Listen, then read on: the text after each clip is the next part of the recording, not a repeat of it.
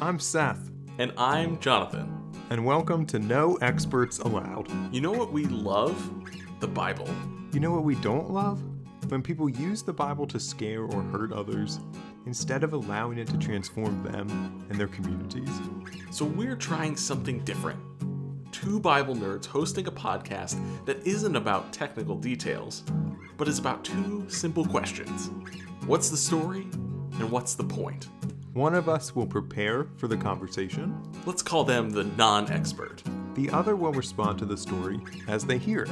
We'll call them, and you, the storyteller. So we can show you that you don't need to be an expert to hear the Bible speak to our world. Join us. Let's tell a good story today. What's up, Seth? How's it going? It's going great. How are you, Jonathan? Good. Honestly, I'm really excited because I'm pumped about a particular question that I have for you. I can't even wait through some painful small talk to get there. What would you do in this particular situation? Would you want to be able to eat exactly what you want at every restaurant, but never have a menu? Or only have others choose or order your meals for you when you go to a restaurant? I think I would let other people choose for me.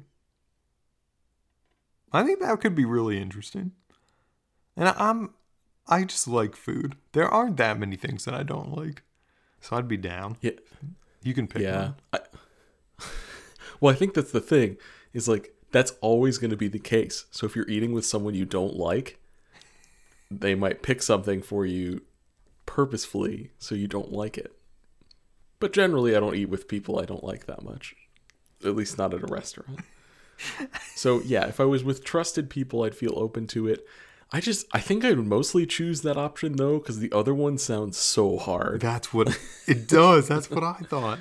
like and uh, i'm including in this you can't like ask the waiter for recommendations like the waiter or people who know the menu can't choose but like you can't say ooh this these two things sound really good you just have to be like i want a salad with these things and you have to say everything that you want.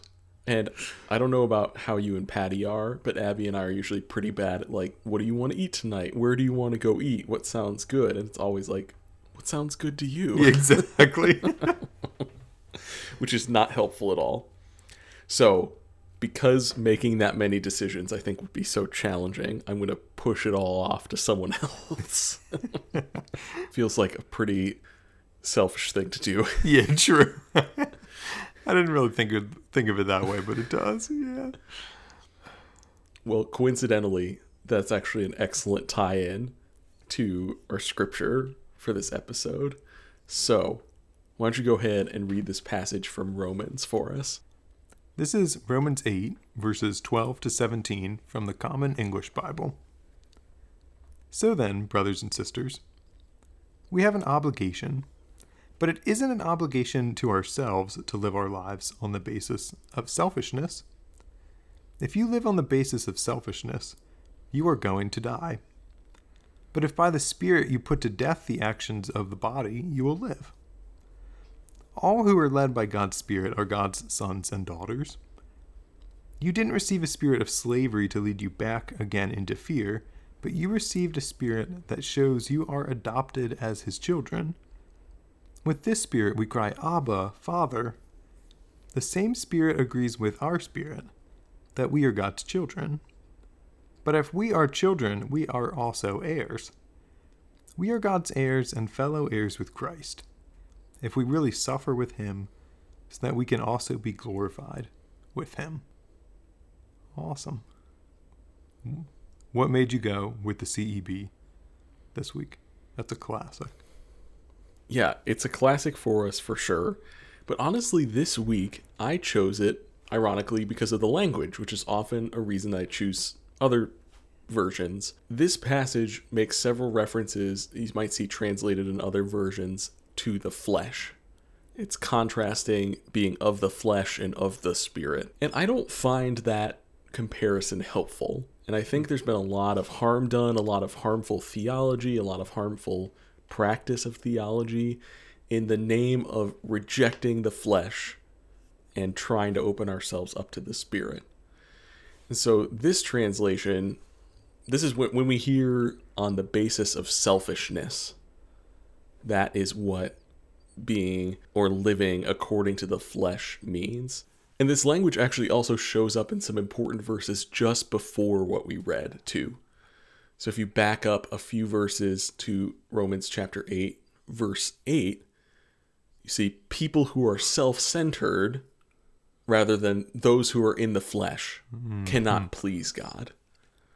And then Paul makes the contrast, but you aren't self centered or you aren't in the flesh, you're in the spirit. That's kind of the foundation for this passage, and we'll explore that a little more. But I appreciated the fact that those who translated this passage made that interpretive choice that is less about body bad, spirit good, which is traditionally a heresy. yeah. yeah. um, to instead make this about how we look at ourselves and consider ourselves in relationship to the spirit and in relationship to one another. So it was really a theological choice, honestly, that led me to the CEB. But enough about that. What stood out to you as you read this short passage from Romans? Okay. The line If you live on the basis of selfishness, you're going to die. But if by the Spirit you put to death the actions of the body, you will live. I thought, I mean, at first when I read it, I was like, okay, if you live on the basis of selfishness, you're going to die. And I was like, well, I'm going to die. I think. I was like, I was like, crap, I'm gonna die. With that, I like that it translates it selfishness, just like you were talking about. I do think that that is a helpful. It's like a helpful little turn, right? A helpful interpretive move that the translators have done. I'm thinking of all the ways that people act selfishly and how that like act, can actually lead. I mean, certainly like kind of them to to die, or or like, but also it can lead to others' death. If that makes sense. Mm. Well, yeah. hold on to that. Okay. Because I think that might be a helpful place for us to go. But I, I'm th- as I've thought about it, I don't know that we've actually gone to Romans yet no, on our podcast. I don't think we have. Which is strange given how I mean, especially for a Lutheran, I would think to avoid Romans for this long. But uh, we have this opportunity. And Romans is a really interesting letter. It's the first in the New Testament in order because of the letters attributed to Paul. It's the longest. That's how the New Testament's arranged. And oftentimes people say, "Oh, this is this is Paul's theology. This is his like his systematic theology, I would not go there. I still think there's some important theological ideas that come through, but at the end, we need to remember, like all of Paul's letters, even though they're shorter, that this is a letter written to a specific community for a particular reason at a particular time. The unique thing about Paul's connection to the church at Rome, though, is that at least we're not certain, but we're pretty sure that he only went to Rome at the time that he was going to be tried and ended up being executed, it's likely that he wrote this letter earlier in his life to a community that he had never himself met, he had never himself taught. And so you can almost ask questions of maybe he's including more of these things to build up his credibility, to connect with them in another way, to then offer some encouragement and guidance. And a lot of that guidance seems to be navigating we kind of talked about this last week with Pentecost, navigating a space where the Spirit is making room for both Jews and Gentiles and seeing how that group can come together. And it makes sense too that Paul would want to reach out to a community at the center of the empire in which he lived, right? You know, it it'd be like if you lived in the Great Plains or the Midwest but you had a community that you at least had some affiliation with in Washington, D.C., or Los Angeles, or some mm-hmm. major hmm. metropolitan area that held a lot of sway and power. P- connecting in those spaces would be important, both from a mutual connection standpoint, but also from an influence standpoint, too. I, I just think that all underlying this is helpful because this is this is not Paul writing say the church at Corinth yeah. or the church at Galatia the places that he's been where he's sat with them, ate with them. This is kind of a cold call. Yeah. and what a cold call it is. yeah, true. I like that. You'd have to structure your letter or your call so differently if it's a cold call versus one that that you're following up to, right? Right. Yeah. I can see why people think this is this is like a systematic theology. Especially if he's never Right. been there. Like would it maybe be a little bit broader? Yeah. Right.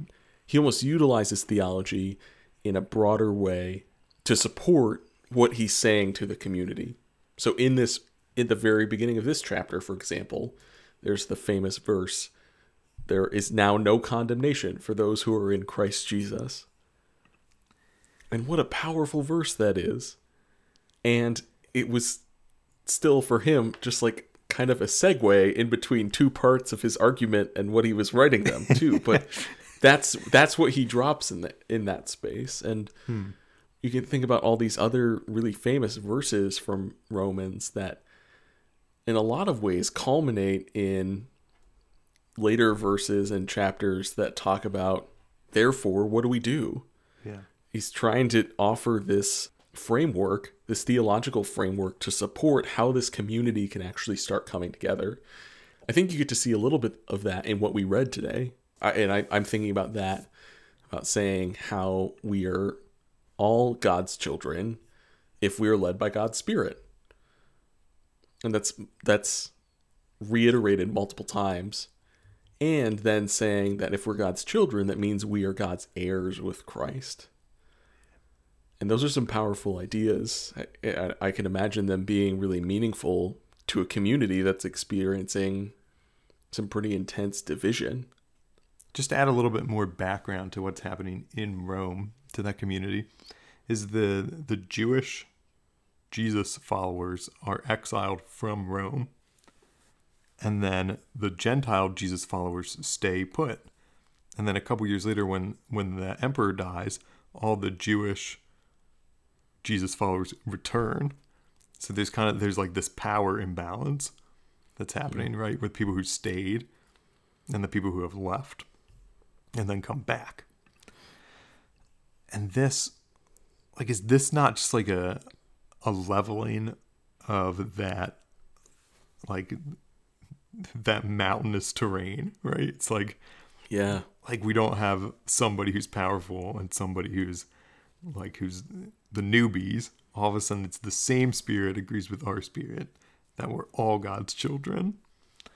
Yeah. yeah, it's so interesting to think when we think a little bit more about the context, like how how helpful this would be to try and deal with that situation. I was just going to say that's a helpful layer of detail on that conflict that you know, it's it's almost like an old guard new guard kind of conflict that I'm sure we could talk for hours about in our, you know, experiences in our churches and things like that. But I think that gives us a good opportunity to transition to a conversation about application because it feels like this passage is offering us a few different ideas. You know, we, I said before, right before this passage, Paul is talking about how those who are in Christ are not self centered, but they're spirit centered. That the hmm. spirit hmm. becomes our new anchor point, the new center around which we orbit rather than ourselves. That's the new orientation we need to have. And that's an orientation that we need to share. Hmm. And at the same time, we're called God's children and called heirs with Christ. And I'm wondering how you see that dynamic playing out in the life of faith today. What what does it mean? What does it benefit the community of faith to be oriented to God rather than oriented towards each individual self? Hmm. And it hmm. seems like a pretty simple question. Like, of course, we're not supposed to be self centered, but there's clearly something here, something that we inherit, something that God bequeaths to us, which is one of my favorite words, uh, that comes as a result of us being centered on the Spirit. It's the same thing that Jesus inherited by being God's child, and that is now extended to us.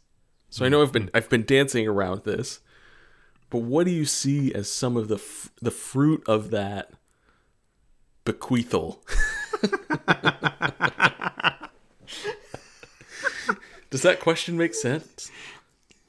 Yeah, it does. That's an amazing word, too. Okay. The irony to me is that what you experience from that bequeathal is actually like a sense of freedom.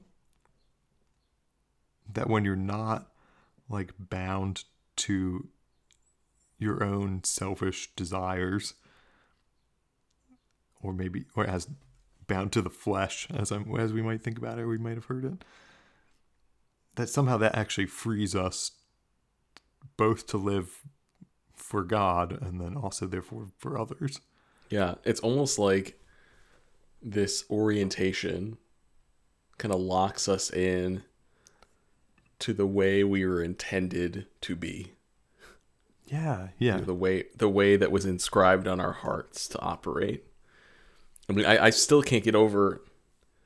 You you talked about this a few weeks ago, Seth, uh, in a very encouraging way to me, but talked about Bonhoeffer's Christology.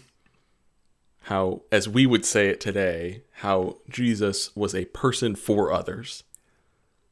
And that is the statement for Bonhoeffer that weaves together Jesus's humanity, he's a person, and his divinity, he's a person for others. And it's almost like by allowing ourselves to be anchored in the same way Christ was anchored, we can then exist and be the same way Christ does. That was good. How did I come up with that? I'm kidding.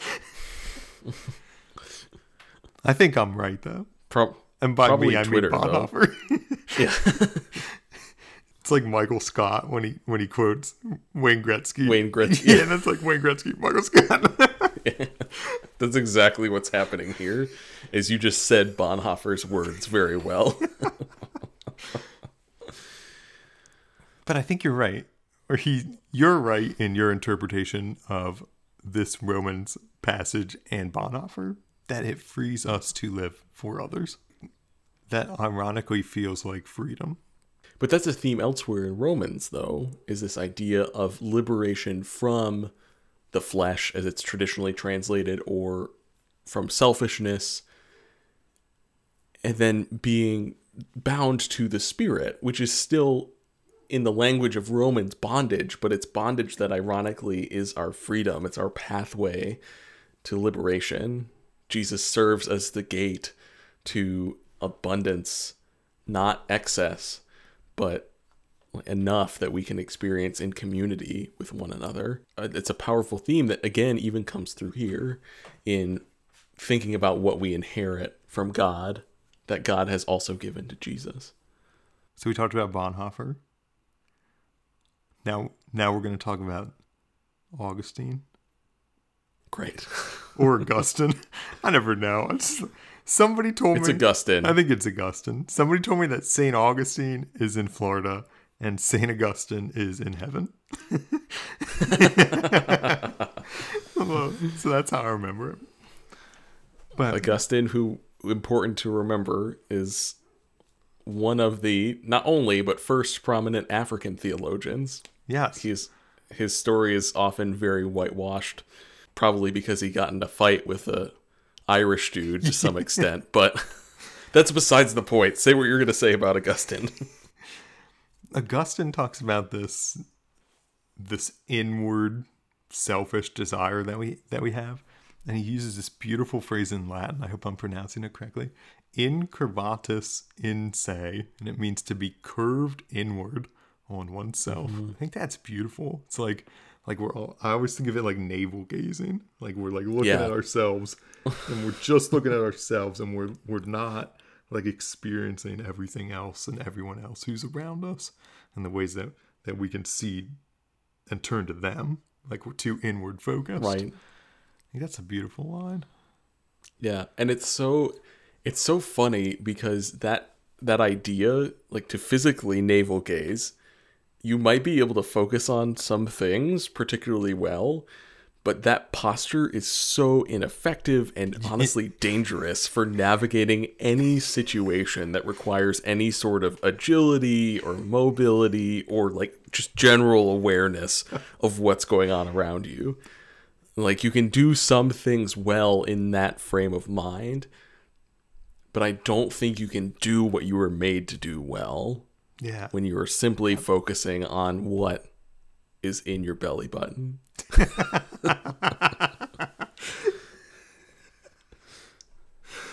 so Seth, let's let's wrap this up by thinking a little bit about what we can do to use that inheritance wisely. Mm-hmm. Like what's what's a way that we can start to shift our focus from ourselves, not forgetting about ourselves. That's one thing I actually appreciate that about this. Not forgetting about ourselves, but operating in a way where we are not the center, where we are included in the orbit around the spirit. What's one thing that you can think of that you can do to try and move in that direction? One way I think we can stop looking at our belly button and kind of sit up to to see the world and everyone else around us is actually to spend time with people. And I'm fairly introverted, so it can be a little tiring for me. But I also think the more time that I spend with other people, the more that helps me focus on other people and the needs that they have and their stories and like their goals and to stop thinking about what what my needs are and my goals and my story. So I think for me, just one of the ways that we can we can learn to maybe see others for everything that they are and to serve them is to be with them. Which presents its own challenges in a pandemic. But I also think it Yeah. there's some opportunities as we exit the pandemic. And there's also some opportunities thanks to the wonders of technology. Hopefully. Hopefully we're, we're exiting this pandemic slowly. Yeah. Yeah, that's what I that's where my mind went immediately too. It's just the new opportunities we have to be present with one another. And I think for me that's been a challenge of the past 14 months is I'm I'm so isolated into what is best for me, what's in my own interests. And those those things are important. I think for too mm-hmm. long my church experience has taught me that you need to completely forget about those conversations to have these conversations and you don't. But maybe the question is how are we being called forward together? How can we be part of something together that is bigger than any one of us? How can I then explore my own goals and desires and interests and passions in ways that align with that broader vision? Hmm. Not are hmm. completely removed from or separate from, but how can those pursuits coexist and commingle and become one and the same? That my pursuit of growth and pursuit of God with others becomes right in line with my pursuit that I might be thinking about on my own. But I think that that shift of not forgetting about ourselves, but allowing us to be part of something bigger. I, I, think about that in the life of God and the life of worship too. That it is, it is both all about us and not at all about us. At this, and that paradox is so profound. And I think it's helpful to translate into thinking about the life of the Christian trying to figure out their way in the world. That you do need to figure out what are meaningful ways for you to connect with the divine. What are meaningful practices for you to rest in the spirit? But that's not the end. That's not all that there is. Part of it mm-hmm. too is li- figuring out how to live with one another. Part of it is figuring out how do we order our communities in ways that don't leave anyone behind or cast anyone aside or intentionally push people away. Hmm. It's all of that wrapped up into one, the lived experience of the community together with our own pursuits along the way, which is why it can be so damn hard sometimes. Yeah, it's easier to navel gaze. Augustine talks about being curved inward on ourselves as like the default position. That like we the temptation is always to return to that. Like so it's like a it's like a constant fight against that that desire to keep keep Yeah. turning inside. yeah, mm. thank goodness we've been liberated from that. Or Yeah. are being liberated from that. Maybe it's a better way to frame it. Yeah. It's still ongoing. Yeah, it's like a it's a both and again, right? Like it's the that's the tension of faith. Well, can I pray for us that we can receive God's inheritance with grace and endurance and love? Yeah, I hope you used the word bequeathal though. I don't. Okay. I did almost address God, honestly, in this prayer I prepared. I did almost address God as bequeathing one, and I was like, that's too much. it's giving one instead, you, which I you like. could say Abba, Father. I could. I could. I let's just pray. How about that? Okay. I think that's that's a good direction to go from here. Great. Let's pray. Giving one like the father in the story Jesus told, you tell us that all you have is ours. Help us to steward your creation, our inheritance, with mindful care, fully aware that your story does not end when we cease to be mindful of the many names by which your children cry out to you from all over the world, I pray the name of the Eternal One, Jesus Christ. Amen. Amen. To our listeners, thanks for joining us. Be sure to subscribe and tune in for our next episode. Seth, what story will we tell next week? Next week we're talking about Mark chapter 3 verses 20 to 35. So mark your calendar. Oh my god. But until then, leave us a review and find us on Twitter and Instagram to continue the conversation. Thanks for walking us through that story, Jonathan. Thanks for helping me tell it.